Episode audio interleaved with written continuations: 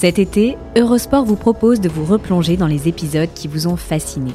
Revivez les plus grands succès du sport, les plus belles performances et les destins les plus incroyables qui vous ont fait vibrer tout au long de l'année.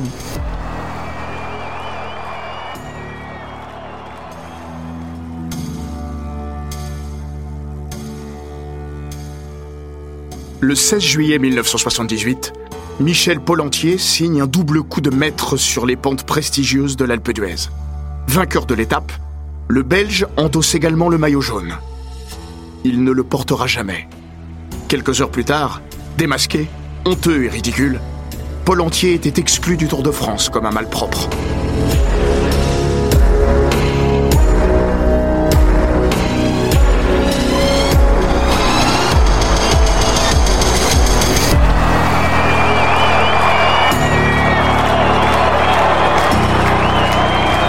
Bienvenue dans les grands récits d'Eurosport.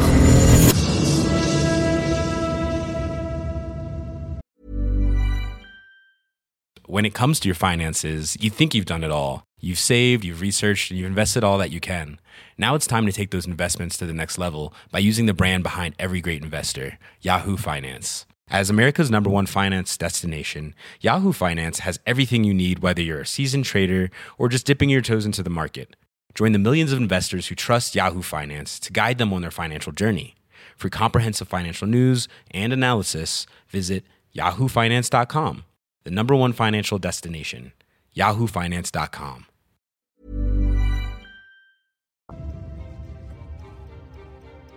Bienvenue dans Les Grands Récits, le podcast d'Eurosport qui vous plonge dans la folle histoire du sport, entre pages de légendes, souvenirs enfouis et histoires méconnues. Dans cet épisode, nous abordons une sombre page d'histoire de l'année 1978, au cours de laquelle, pour la première fois, un maillot jaune est banni du Tour de France. Michel Polentier vient d'arriver, anonyme parmi d'autres. Ce 15 juillet 1979, le Belge a coupé la ligne d'arrivée en 54e position à l'Alpe d'Huez. 13 minutes et 34 secondes après le vainqueur, Joachim Agostino.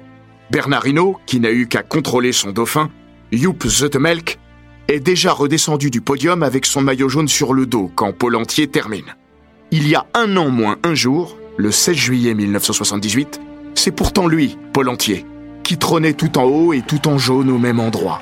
Coup double magistral. Victoire de prestige et prise de pouvoir. C'était son jour de gloire. Son heure plutôt. Le soir même, l'éphémère roi serait déchu. Déchu et en prime, ridicule. La double peine de la destitution la plus rapide et la plus croquignolesque de l'histoire de la Grande Boucle. En partant la queue entre les jambes, la poire sous l'aisselle, le flamand avait promis Je ne reviendrai plus jamais sur le tour. Dernière fanfaronnade, non suivie d'effet. On ne se passe pas du tour, même quand il vous a tout pris. Paul Entier est donc revenu en 1979 pour partir là où 12 mois plus tôt, tout avait commencé et tout s'était achevé pour lui. Mais cette fois, personne ne l'a remarqué. Qui sait Peut-être est-il parti pour ne pas célébrer son sinistre anniversaire. Le tour à la folie des grandeurs et des hauteurs. Lors de cette édition 1979, il impose aux coureurs deux arrivées consécutives à l'Alpe d'Huez. Le 16 juillet, Michel, pile un an après l'affaire Polentier, aurait dû se farcir à nouveau les 21 virages et les souvenirs qui vont avec. Il n'en avait plus les jambes et pas davantage le cœur.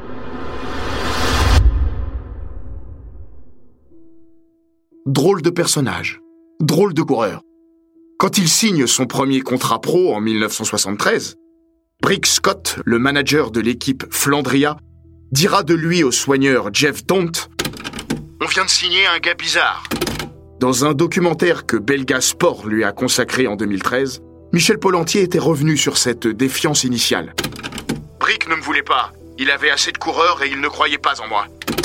Le natif de Dixmude a 22 ans quand Flandria le recrute. Il a percé sur le tard chez les jeunes, trois années plus tôt. Il explose même. Polentier est maintenant très très près de l'arrivée. Nous allons donc euh, saluer la victoire de Michel Polentier, qui était incontestablement aujourd'hui le meilleur. C'est là, au début des naissantes années 70, qu'il envisage de faire de sa passion un métier. L'idée ne plaît pas à son père. Pour lui, on ne gagne pas sa vie sur un vélo. Michel commence alors à travailler comme garagiste. Mais rien, pas même les paternelles réticences, ne pourront l'empêcher d'effectuer le grand saut. Chez Flandria, Paul Entier rejoint celui qui deviendra son alter ego, son complice et son meilleur ami, Freddy Mertens. Les deux compatriotes sont tous les deux nés un 13 février. En 1951 pour Michel, un an plus tard pour le grand Freddy. Des presque jumeaux indissociables, sur la route comme en dehors. Mertens est la star. Il a les yeux bleus, prend la lumière. Paul Entier, crâne dégarni dès la vingtaine, reste dans l'ombre. Michel se sacrifie pour Freddy. Mais chacun à sa place, ce duo fait des merveilles. Paul Entier se souvient. J'ai fini deuxième de la première course qu'il a gagnée. On est devenus inséparables. Je faisais le boulot, il faisait le sprint. On était l'équipe parfaite. L'aîné des deux Flamands prend la gloire par bribes et par ricochet. Il pédale moins vite que Mertens, et en prime, de travers. On dit de lui qu'il est un des coureurs les plus laids à voir sur un vélo. Un style unique. Tant mieux d'ailleurs. Aplati sur sa machine. Un déhanchement bizarre. Le dos qui dodeline. Les coudes et les genoux vers l'extérieur, toujours. Ou, selon la formule de Jean de Gribaldi, alias le Vicomte, qui fut son directeur sportif pendant trois ans chez Flandria, il est belge, petit, chauve, chose du 46 et pédale de travers. Au fil des saisons, Paul Entier hérite de surnoms peu enviables. Cuisse de mouche, le crapaud, Quasimodo, ou plus cruel encore, celui dont l'affublera Bernardino. Paul Entier le polio. Il aurait fait passer Chris Froome pour un modèle de classicisme. Lors de son triomphe à l'Alpe en 1978, avant la brutale chute, Daniel Potra, au micro sur TF1, ne pourra s'empêcher de se référer à l'allure disgracieuse du Belge. Même dans l'hommage, le dénigrement n'était jamais loin. Regardez comment il se bat, Paul Entier. Un courage énorme. C'est l'un des coureurs les moins beaux à voir à vélo, mais certainement l'un des plus courageux. Il n'y met pas du sien non plus. Il est de ceux qui s'excusent toujours d'être là, comme lors de son premier coup d'éclat sur le Tour de France 1974. À 23 ans, Paul Entier termine à une prometteuse septième place à Paris. Surtout, la veille de l'arrivée, il commet un crime de lèse-majesté en dominant le dernier contre-la-montre autour d'Orléans, devant un certain Eddy Merckx. Ce dernier s'apprête à remporter le lendemain son cinquième tour, égalant Anctil, et n'en fait pas un drame. Mais on le sent vexé. Devant les caméras, il finira quand même par lâcher. Paul Entier, c'est un jeune qui a du talent.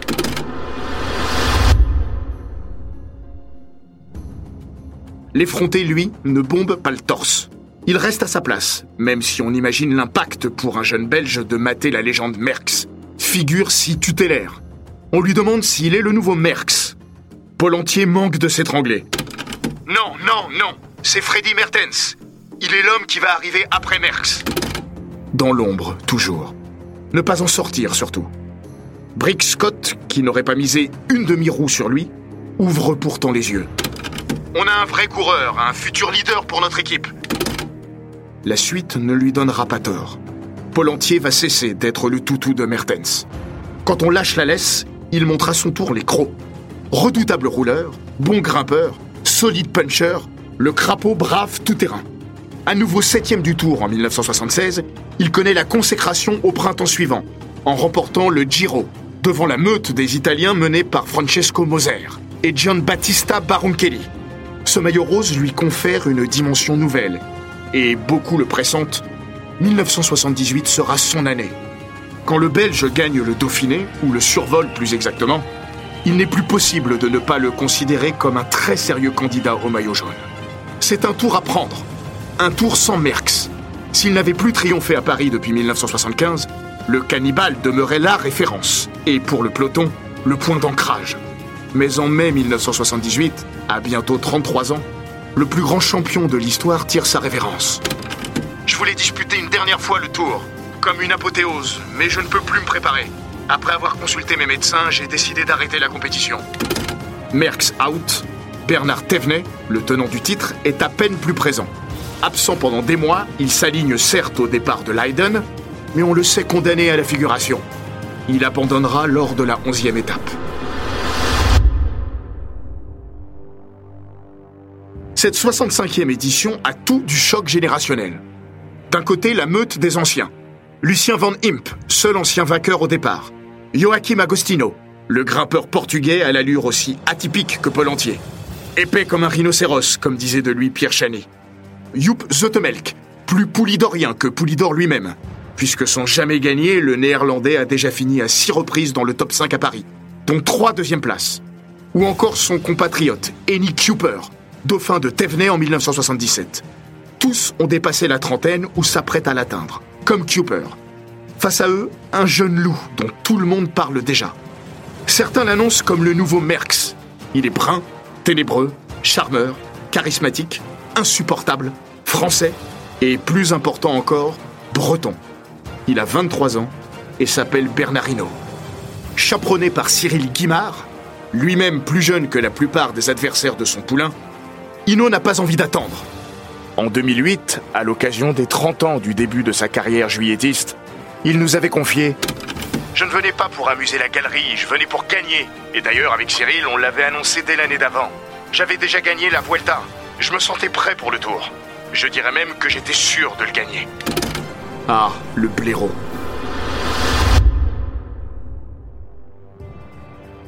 Entier, lui, n'a rien annoncé. Pas son genre. À 27 piges, il oscille entre le jeune impétueux d'Iffignac et la vieille garde, toujours à chercher sa place, y compris peut-être au sein de sa propre équipe. La Flandria a une sacrée gueule sur le papier.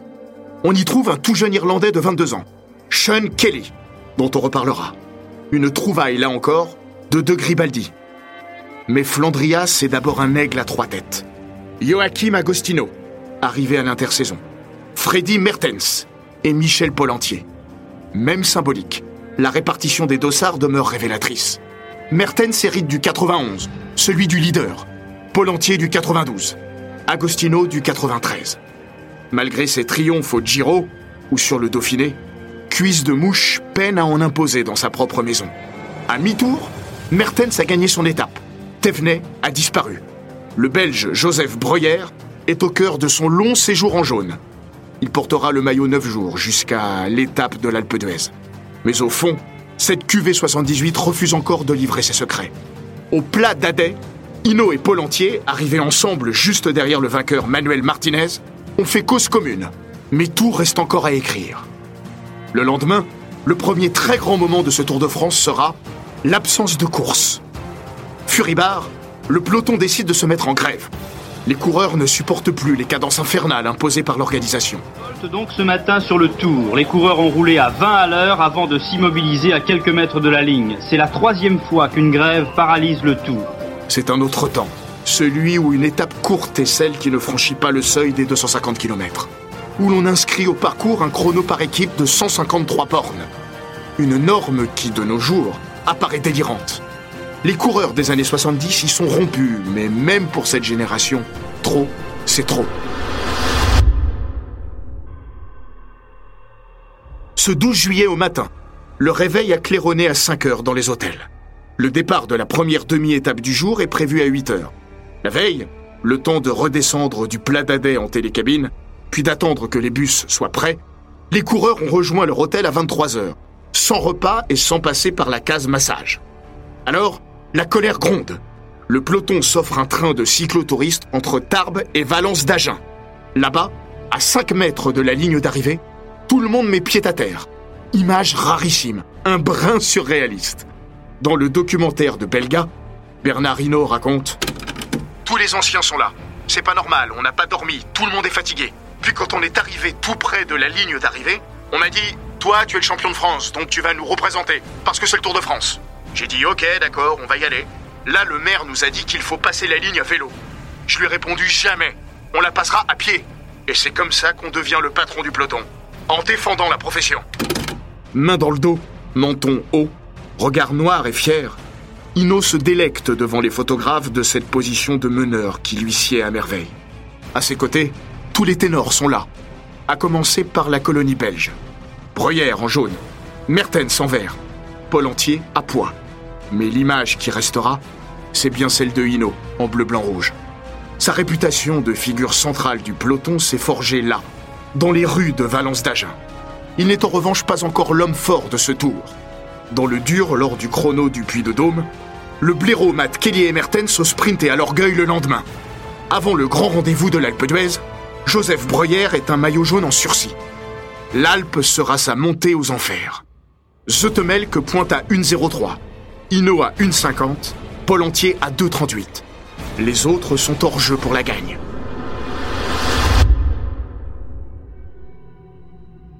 Dimanche 16 juillet. La chaleur écrase les Alpes et l'Alpe. Michel Polentier porte les stockades dans l'avant-dernière ascension. Le Luitel, un col à son image car sous-estimé. Il y avait déjà éparpillé tout le monde sur le Dauphiné. Son audace trouve aussi sa récompense dans le jeu de dupes auquel se livrent Hino, Zotemelk et Cooper. Personne ne veut assumer la poursuite derrière le crapaud. Pelantier qui se dandine sur son vélo, un Pelantier qui accélère encore malgré ce virage, vous voyez où là il faut relancer le braquet, et Bernard Hinault derrière semble beaucoup moins à l'aise, vous voyez qu'il s'est rassis sur son vélo. Dans la vallée, entre Séchilienne et Livet, Polentier a pris 2 minutes 30 à ses poursuivants en un peu plus de 5 km. Louis Capu a demandé à Zotemelk de ne pas rouler, craignant un contre de Hinault dans l'Alpe. Guimard a ordonné la même chose à son poulain, au prétexte que Zotemelk était devant lui au général. Le grand bluff. Résultat, à la sortie du Bourdoisan, à l'entame des 21 lacets de supplice, Polentier dispose ainsi d'une marge supérieure à 3 minutes. Plus de traviole que jamais, la souffrance accentuant son allure disgracieuse, le Belge tient bon dans la montée finale, malgré un petit coup de pompe. Raymond Poulidor, consultant sur TF1, prédit Il a bien géré son mauvais passage à 3-4 km de l'arrivée. Il finit fort. Je pense que Polentier va avoir le maillot jaune. L'ex-quadragéneur, jeune retraité, a le coup d'œil. Mais chaque seconde vaut de l'or.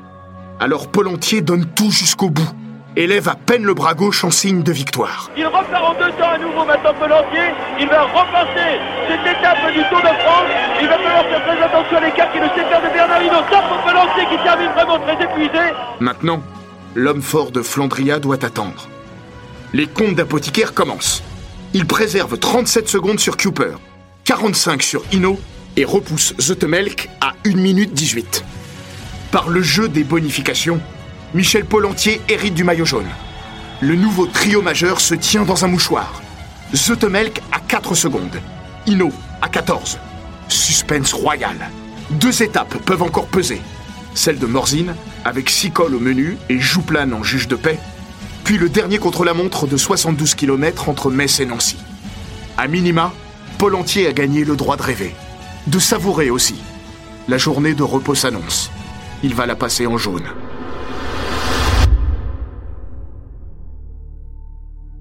Hino, lui, accuse le coup, même s'il tente de donner le change juste après son arrivée. Aujourd'hui, je fais jeu égal avec Cooper et Zotemelk. Ça prouve que j'étais pas ridicule l'autre jour dans le puits de Dôme. C'était juste un jour sans. Cela n'en reste pas moins un échec pour lui. À l'Alpe, il voulait frapper un grand coup, prendre le pouvoir.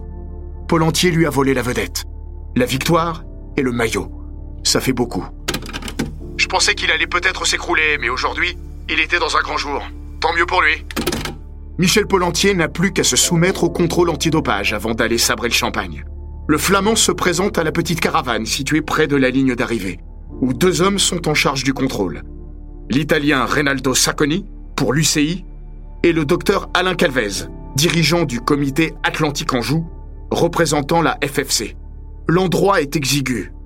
À l'entrée, une mini-salle d'attente. À gauche de celle-ci, la table de l'inspecteur. Et au fond, une armoire et le lavabo. Polentier entre, prend ses flacons et va se coller dos à l'armoire. Il n'en faut pas plus pour éveiller un début de suspicion chez Alain Calvez. Le médecin français, zélé et scrupuleux, sera l'empêcheur de pisser en rond. Pour que le stratagème fonctionne, le fraudeur a besoin d'inattention, tout en prenant son air le plus naturel. Le système est rudimentaire mais efficace. Une poire est fixée sous le creux de l'aisselle du coureur. Un petit tuyau glisse ensuite le long du dos et atterrit dans le cuissard. À l'intérieur, l'urine d'un tiers. Il suffit d'une pression sur la poire pour remplir le flacon. Dans son autobiographie, parue en 2012, Freddy Mertens livrera les petits secrets de l'arnaque. Michel s'est servi dans la trousse de soins. On avait des préservatifs, quelques grosses seringues, des pipettes et des bandes adhésives. C'est avec ce matériel qu'on contournait les contrôles. Voilà pourquoi le maillot jaune, au prétexte de se changer, a demandé à regagner son hôtel avant de satisfaire au contrôle.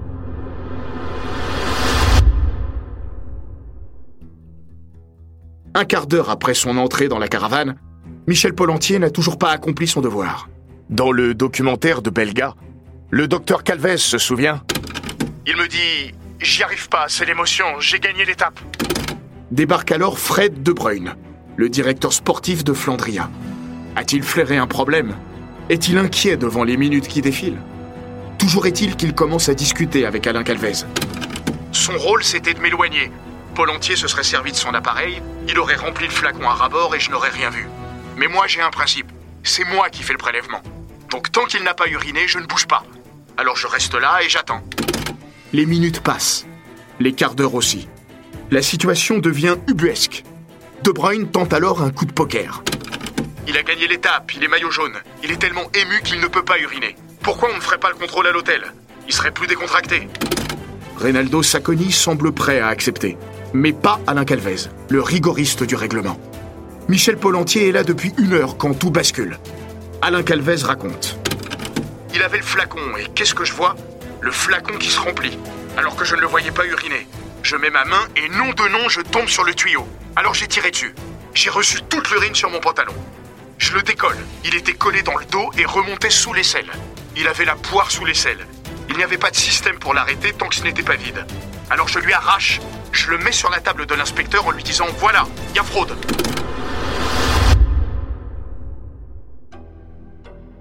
L'étape s'est achevée depuis deux heures et demie quand Polentier et De Bruyne quittent la zone de contrôle. Une caméra traîne en chemin. Devant elle, dans un jeu de dupes absurde, les deux hommes assurent que tout s'est passé normalement. Avec sa bonne tête de coupable, le maillot jaune en passe d'être déchu s'apprête à rentrer dans le tourbillon de la honte. La curée arrive.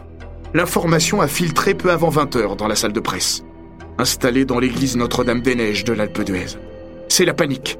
En urgence, il faut traiter cette information surréaliste. Les papiers dithyrambiques sur le vainqueur du jour tombent à l'eau. La nouvelle est annoncée en direct dans le journal de 20h de TF1. La presse rapplique illico dans l'hôtel où logent les Flandria. Installé au fond de la salle à manger, polo rouge sur ses épaules voûtées, Michel Polentier paraît avoir pris dix ans en deux heures. Il commence pourtant par nier. La tartufferie continue. Je m'étonne d'apprendre ma mésaventure par l'intermédiaire des journalistes. Puis une jeune femme s'approche, l'éloigne de la meute et le guide vers sa chambre. Le Belge est au bord des larmes. Quelques minutes plus tard, il reçoit dans sa chambre Noël Quedel, l'envoyé spécial de l'équipe. Son maillot jaune, qu'il ne portera jamais en course, est posé là, négligemment sur le lit. Mais il ne dévie pas de sa trajectoire de communication. J'ai mis longtemps à uriner, mais le médecin ne m'a fait aucune remarque. J'ai signé les papiers habituels. Comment se fait-il qu'une heure après on découvre une fraude? Ça, je ne le comprends pas.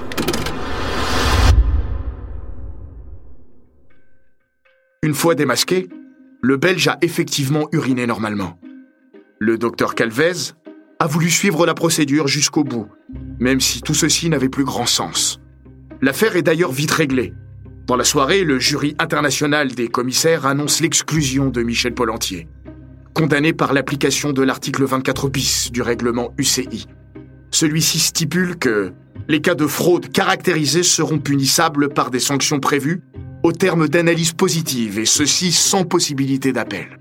Sont également prévus par le même article une amende de 10 000 francs, un déclassement à la dernière place du classement de l'étape, une pénalité de 10 minutes au classement général et une suspension automatique et immédiate de deux mois. Furieux, la team Flandria menace de ne pas reprendre la course le mardi matin au lendemain de la journée de repos. Elle repartira finalement, et Freddy Mertens ramènera son beau maillot vert à Paris. Le lundi, Polentier reconnaît les faits, mais à demi-mot. Il évoque une tentative de fraude, plus qu'une fraude.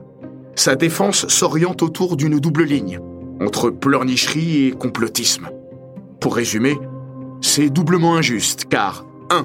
Tout le monde ou presque fait pareil, et 2. Les organisateurs voulaient sa peau.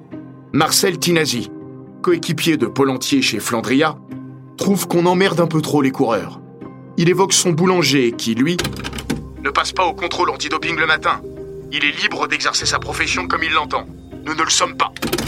Lors de la journée de repos, le furtif maillot jaune se défend. Il faut regarder tous les autres aussi, hein Le jour avant, un coureur d'une autre équipe à Saint-Étienne, il a pissé sans docteur. Ça, c'est pas normal non plus. Il y a deux poids, deux mesures. Un quart de siècle plus tard, Polentier dira c'était une autre époque. J'étais pas le seul à faire ça. Je dis pas que tout le monde le faisait, mais beaucoup de coureurs avaient leur système. Sur ce point, il a sans doute raison. La pratique était répandue. À l'instar des Festina 20 ans après, le fait d'être pris la main dans le pot de confiture est donc vécu par les contrevenants comme une injustice. Pourquoi moi? Tricher n'est pas juste Peut-être. Mais se faire sanctionner est insupportable quand les autres ne le sont pas. Par un curieux biais, le coupable devient à ses propres yeux une sorte de victime vis-à-vis des coupables non démasqués. Le problème majeur n'est alors pas de se doper, mais de se faire prendre. Voilà en gros le raisonnement.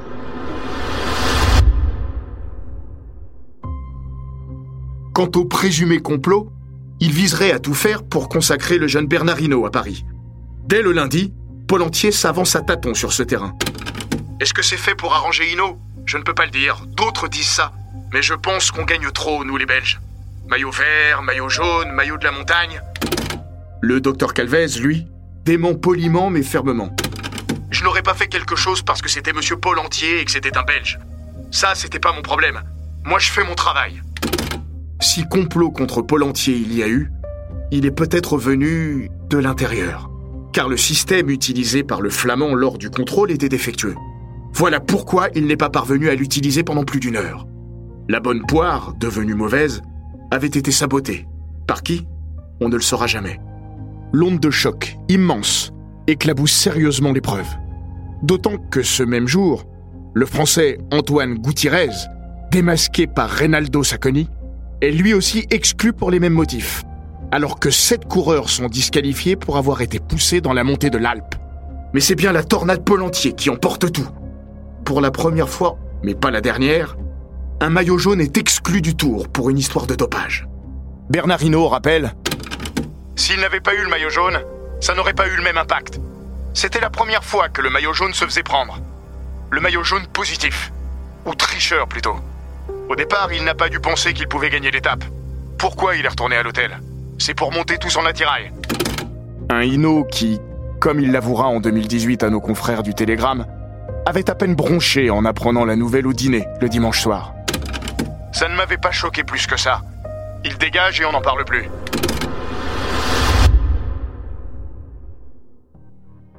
Une semaine plus tard, le Breton, ayant surclassé Zotemelk dans le contre-la-montre décisif, parade pour la première fois en jaune sur les Champs-Élysées. Son règne vient de débuter. Bernardino, c'est le nouveau cannibale du peloton. Il veut tout et il gagne tout. Aujourd'hui, de Luchon à Pau, Hino a imposé sa loi. Lui devant, les autres derrière. On ne saura jamais si Michel Polentier, sans la tragicomédie de l'Alpe, aurait remporté ce tour. Il serait toujours aujourd'hui encore le dernier vainqueur belge de la Grande Boucle. S'il se contentera d'une simple figuration par la suite sur le tour, qu'il ne finira plus jamais, sa carrière connaîtra d'autres pages glorieuses. Deux podiums sur la Vuelta notamment, et surtout une victoire dans le Tour des Flandres en 1980. Le rêve absolu pour un coureur belge, a fortiori un Flandrien. Ce jour-là, lorsqu'il régla au sprint Francesco Moser et Jan Rass, la poire de l'été 78 semblait loin. Même Hino glisse son compliment dans le documentaire de Belga. Ça fait partie des coureurs qui ont marqué une génération quand même. On ne peut pas dire le contraire. Mais il n'est pas naïf, le crapaud. Il n'ignore pas que son maillot jaune sali à jamais lui collera à la peau pour toujours, comme il l'avait confié à la dernière heure en 2011. Je sais que quand je mourrai, la presse ne parlera que de la poire. Je suis marqué à jamais, mais qu'importe, j'ai surmonté tout ça. Son absence d'aigreur, palpable dans chacun de ses propos au fil des décennies, est peut-être sa plus grande victoire. Après sa retraite en 1984, et des aveux enfin sans ambiguïté, il va s'éloigner du milieu professionnel. Le vélo ce sera en amateur, en passionné, dans son club local. Puis, du maillot jaune au bleu de travail, il retourne sinon à ses premières amours, à ses premières affaires, les bagnoles et les pneus. Prévoyant, il avait investi avant même la fin de sa carrière. Le cheveu plus ras, mais à peine moins abondant que du temps de sa vie de champion, il bossera jusqu'à la retraite dans sa centrale de pneus de Nieuport, au bord de la mer du Nord, entre Ostende et La Panne, une terre de cyclisme. Ni héros, ni salaud. Paul Entier a payé pour avoir été pris la main dans le sac. D'autres sont passés entre les mailles. Son histoire interroge au fond notre propre rapport au cyclisme en particulier et à la performance sportive en général. entre besoin d'admiration et indignation non dénuée d'une certaine hypocrisie.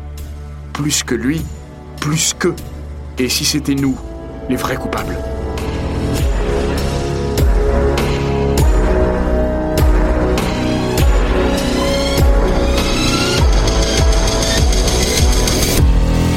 Cet épisode des grands récits d'Eurosport a été écrit par Laurent Vergne. Il est raconté par Florian Bayou, monté par Romain Redon et produit par Bababam. N'hésitez pas à vous abonner, commenter, partager et noter ce podcast sur Apple Podcast, Google Podcast, Castbox, Spotify, Deezer et toutes les plateformes audio.